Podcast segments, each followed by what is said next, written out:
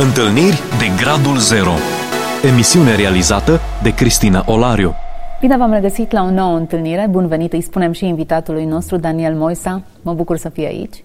Mă bucur să fiu și eu aici. Ai uh, o poveste interesantă. Puțin mai devreme vorbeam despre 12 ani petrecuți în Germania, despre felul în care Dumnezeu ți-a vorbit ca să te reîntorci în România și nu știu exact uh, care sunt elementele pe care vrei să le surprinzi în povestea ta. Ai fost misionar în India, dar aș vrea din elementele pe care le împărtășești cu noi să înțeleg cum ți-a vorbit Dumnezeu. Cum i-a vorbit Dumnezeu? Pe aș putea să încep cu începutul. În cartea Exod, capitolul 13, versetul 16, Dumnezeu îi zice lui Israel să-și facă un semn de aducere aminte că mâna atotputernică a lui Dumnezeu i-a scos din țara robiei. Ei, semnul ăla caut să nu-l uit nici eu și să-l păstrez Îl în ai? inima mea. E un semn fizic sau e ceva? Nu, e ceva în inima mea, Mhm. ceea ce îl simt, da. Adică o bucurie de aducere aminte de faptul cum eram și cum mi-a schimbat Dumnezeu viața. Ați spus ceva despre India, da? Nu m-am gândit niciodată că o să merg vreodată în India ca să vestesc Evanghelia sau să ajut cumva lucrarea de acolo. Nu m-am gândit niciodată că o să predic Evanghelia pe stradă, la străini, În India? n- nu în Germania. Mhm. Oho. Nu am gândit că o să merg să vorbesc vreodată cu șoferii de tir și cu colegii mei de servici să le spun despre Domnul Isus, dar sunt niște lucruri care Dumnezeu le face în viața unor oameni și a făcut și în dreptul meu. Ce Eu a am fost, făcut? da, crescut în biserică, Mhm. da, în biserica Betel. Aici am fost și binecuvântat când am, eram mic, da. Copil cu minte? Da. Uh, Dar uh, părinții au fost foarte credincioși, acum sunt. Tati tot timpul făcea misiune, ne ducea duminică în misiune la bisericile de pe sate, ne-a învățat versete din Biblie, ne-a învățat să ne rugăm, dar, cum bine știm, nu părinții ne fac creștini, Mhm. ci asta e o lucrare tainică a Duhului Sfânt care o face în viața fiecăruia dintre noi. Ei, așa s-a întâmplat și în cazul meu. Eu m-aș putea semăna foarte mult cu pilda fiului risipitor.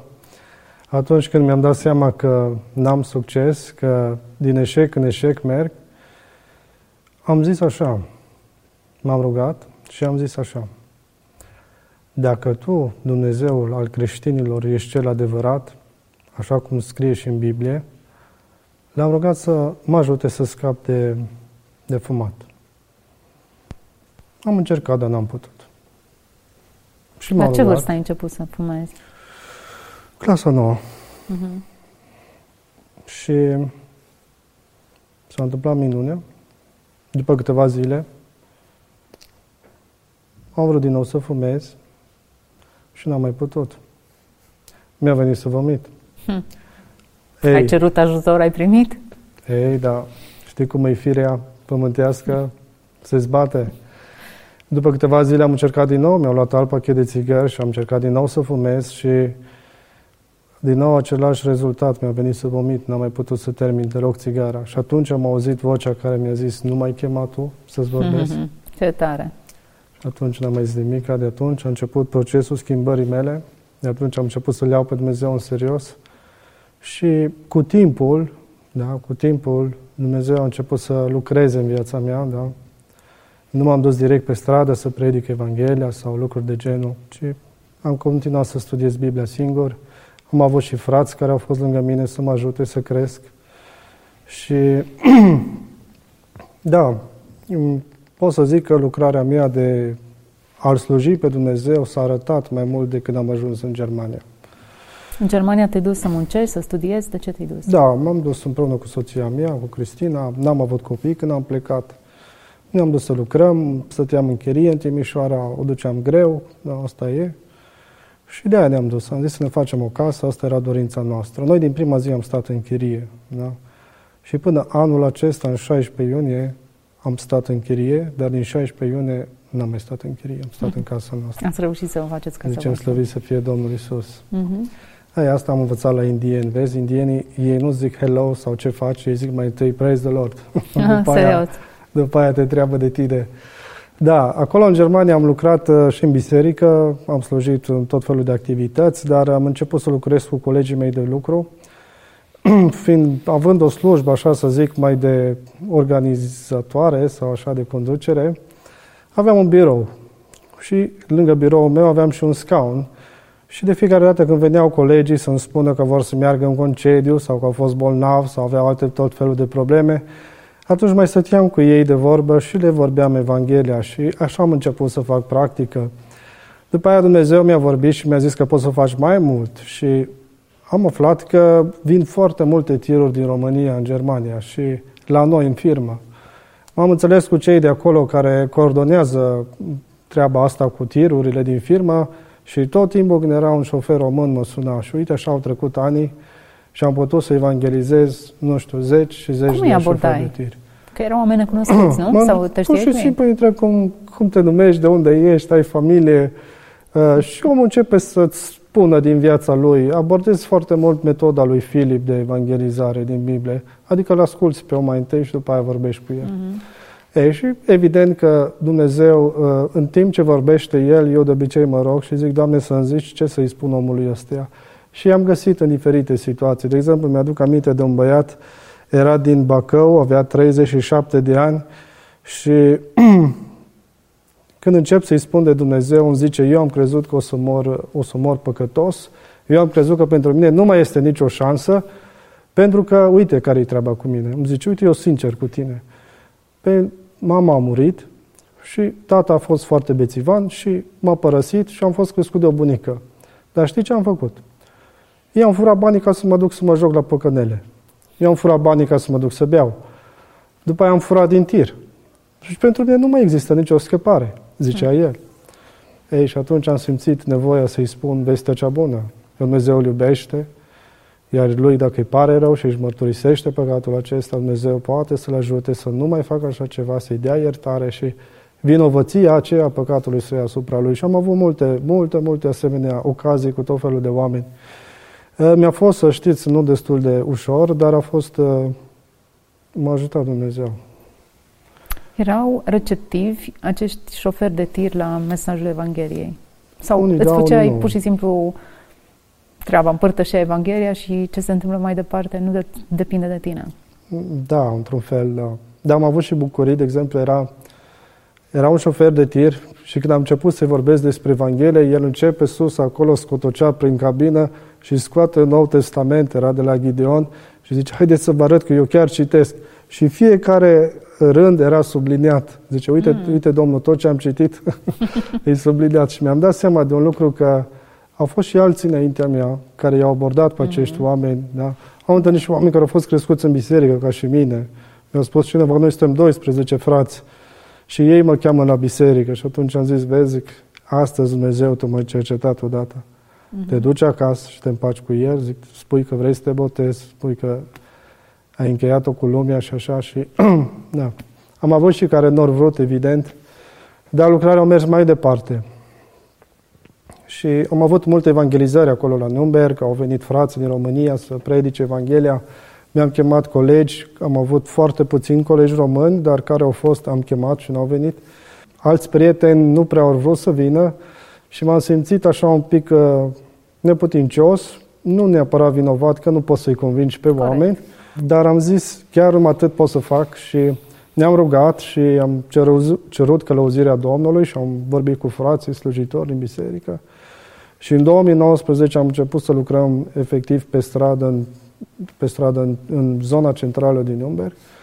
Am primit o autorizație din partea primăriei în diferite locații. Am slujit și la molul din Nürnberg, am stat acolo și am vorbit cu oamenii, pur și simplu pe stradă, care, care mi-o dat hmm. Domnul. Și Daniel, de ce faci fost. lucrul ăsta?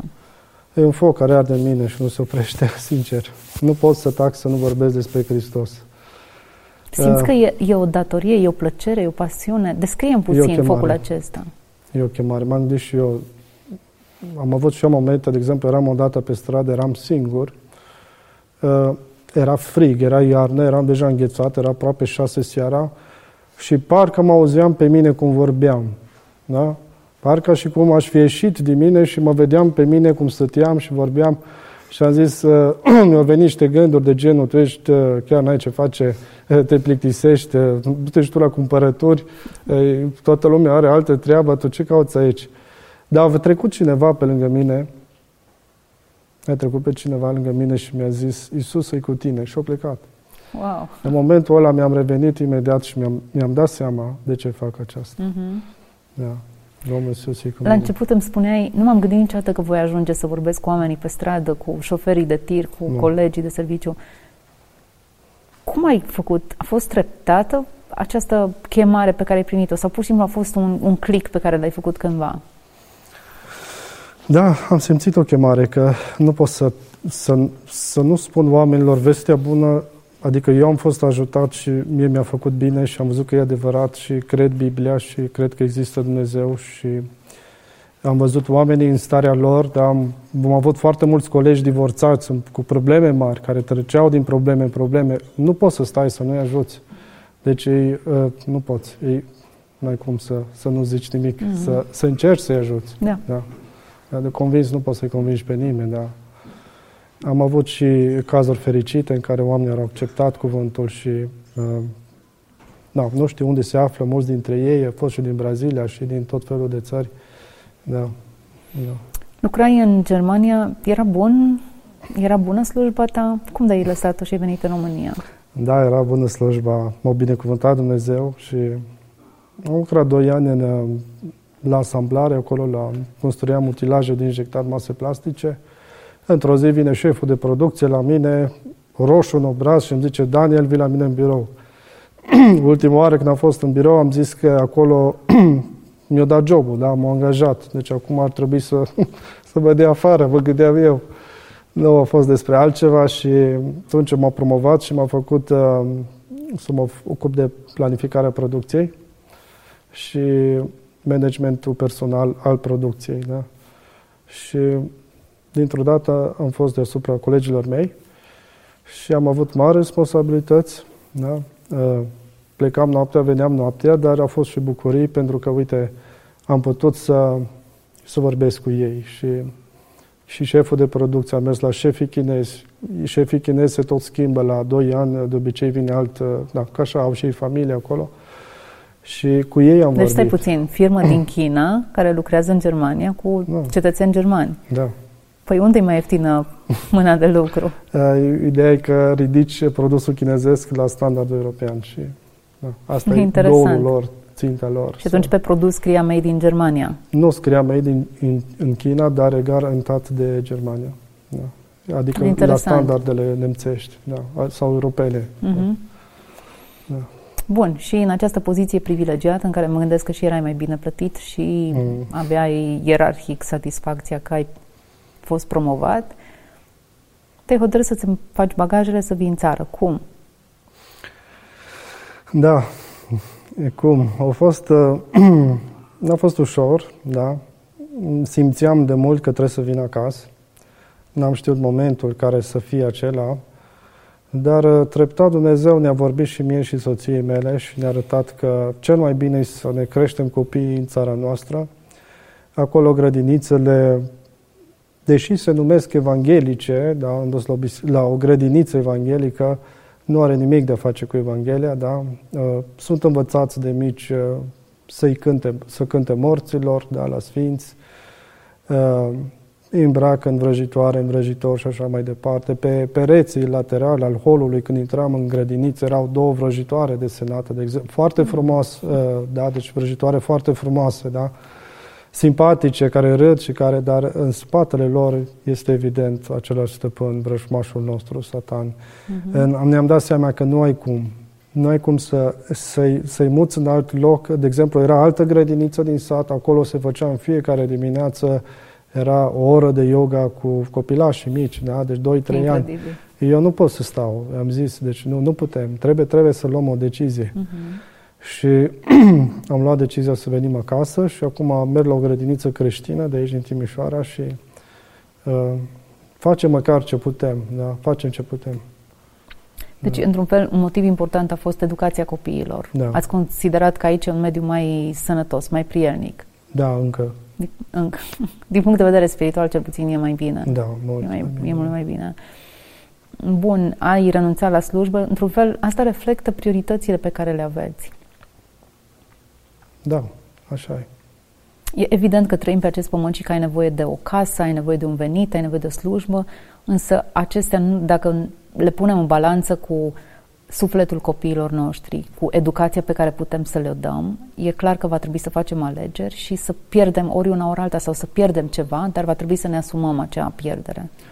Da, și vrem să avem unele lucruri, dar nu cu orice preț. Uh-huh. Nu cu, nu orice cu prețul preț. copiilor, nu cu prețul sufletului. Corect. Deci nu cu orice preț. Corect.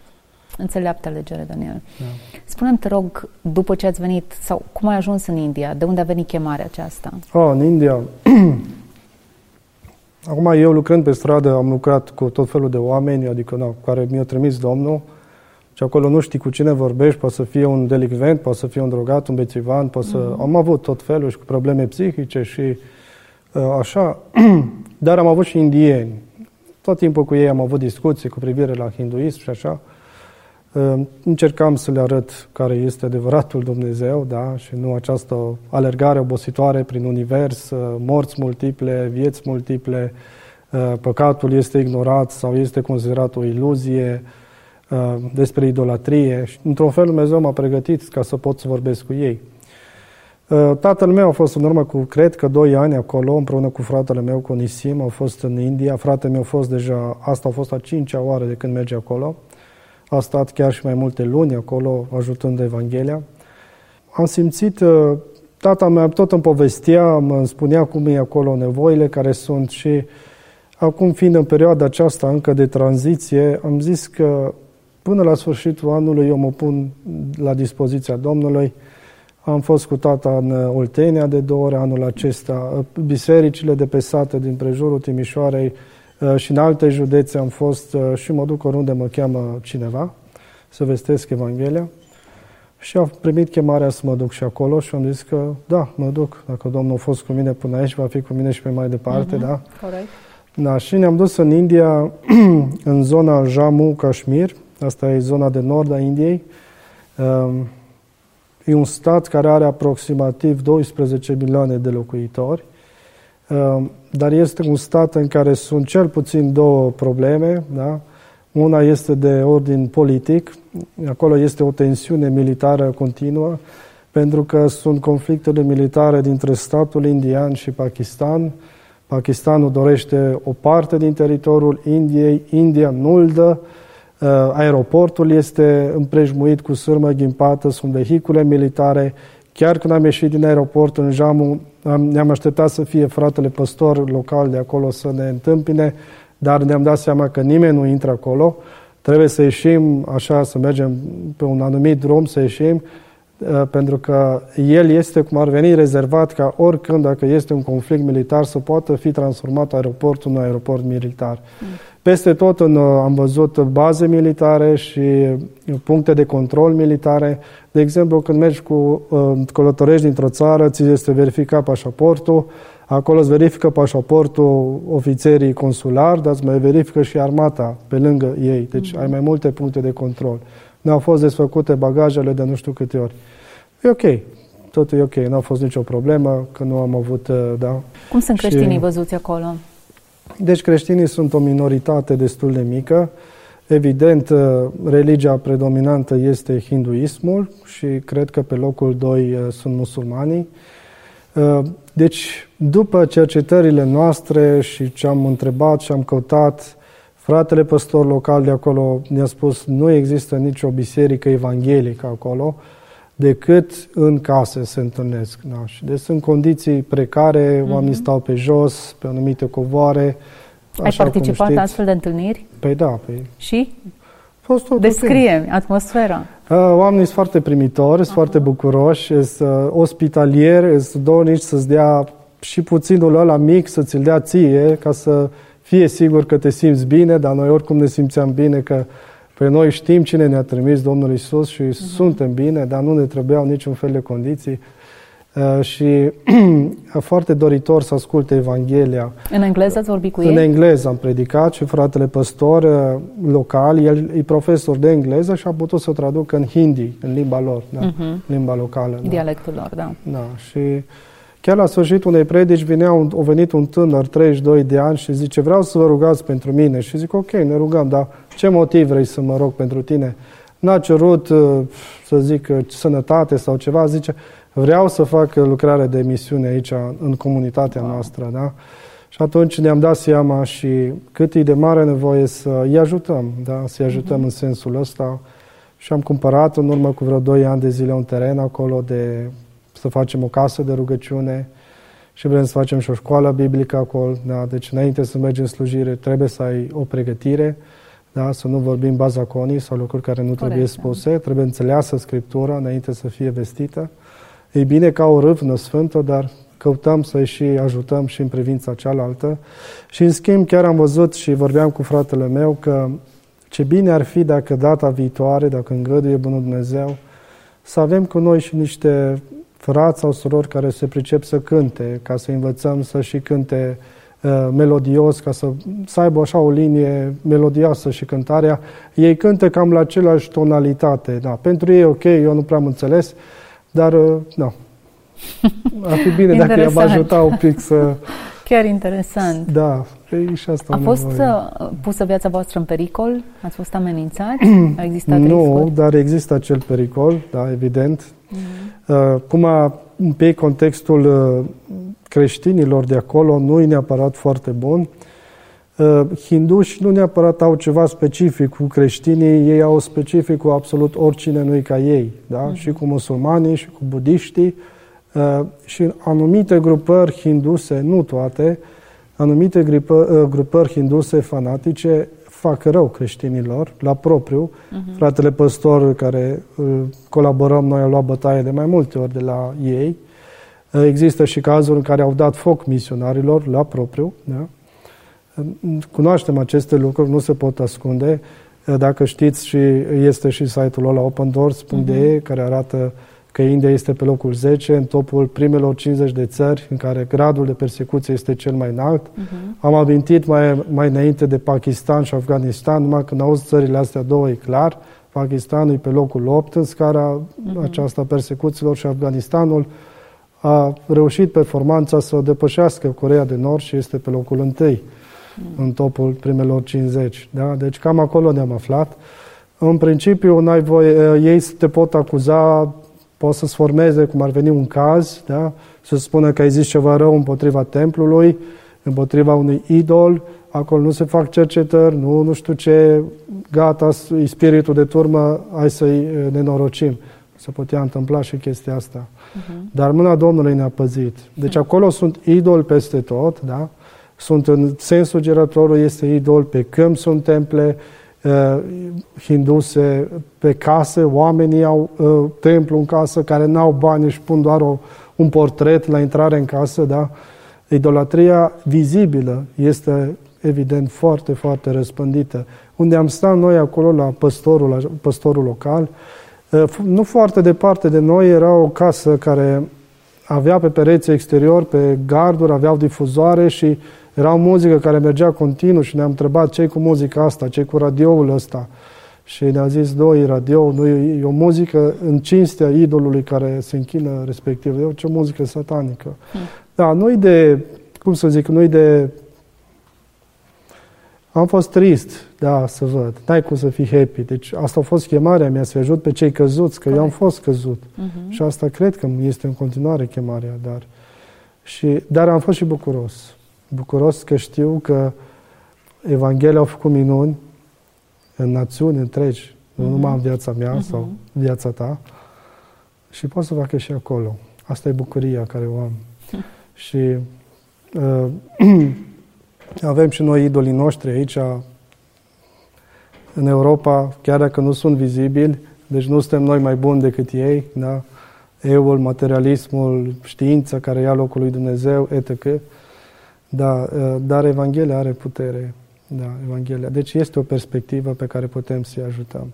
Chiar vorbeam și despre un radio creștin, dar evident, pas cu pas, mai întâi să facem... De ce nu? De mai întâi să construim Evanghelia are casa putere. de rugăciune și după aia, da. Daniel, mm. dincolo de pasiunea asta, de fapt, la originea acestei pasiuni pe care o ai, să împărtășești Evanghelia, e o relație pe care tu ai cu Dumnezeu. Cine e Dumnezeu pentru tine? Cum îl vezi? Cum îl percepe pe Hristos? Cum îl văd pe Hristos? Așa cum spune Biblia, așa trebuie să-L văd. Da. El este alfa și omega, începutul și sfârșitul. El a văzut fiecare generație, de la început până la sfârșit, 60, 66, 68 de generații, cât spun unii experți că sunt. Și el a văzut și viața mea, încă când eram micuț acolo, pântecele Maicii mele, și va vedea și sfârșitul meu. Da, Hristos este Mântuitorul meu. Da. Nu este alt Mântuitor. Nu este alt Dumnezeu care să fi murit pentru mine. Da. Asta presupune Cred că mulți oameni nu apelează la El ca mântuitor pentru că nu-și dau seama că sunt pierduți. Ca să poți să zici ce mântuitor, trebuie să-ți dai seama din ce te mântuiește, de ce te scapă, care e de fapt răul cel mare din care te scoate. Păi da, mai întâi trebuie să recunoști că ești păcătos, nu? Uh-huh.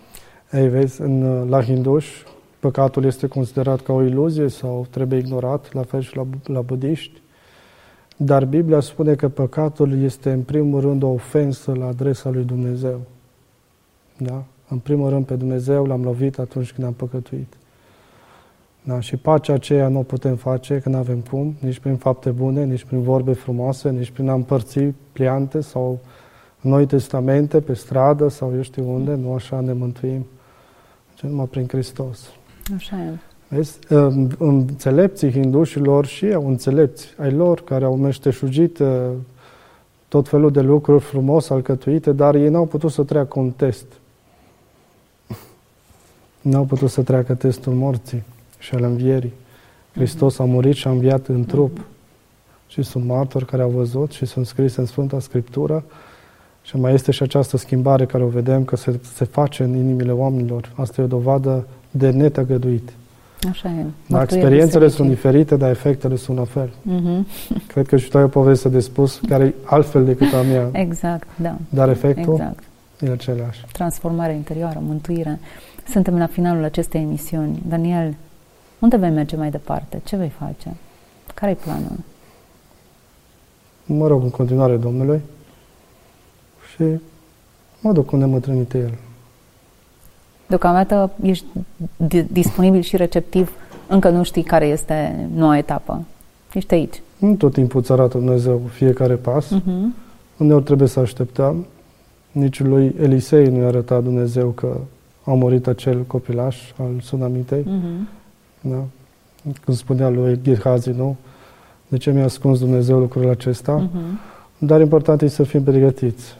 Exact, să nu ratăm momentul în care... Următorul moment, da. Așa este. Daniel, dacă acum ne urmărește cineva care nu are o relație cu Dumnezeu, într-un cuvânt ce îi spune? Două. Citește Biblia. E suficient? Dacă nu o înțelege?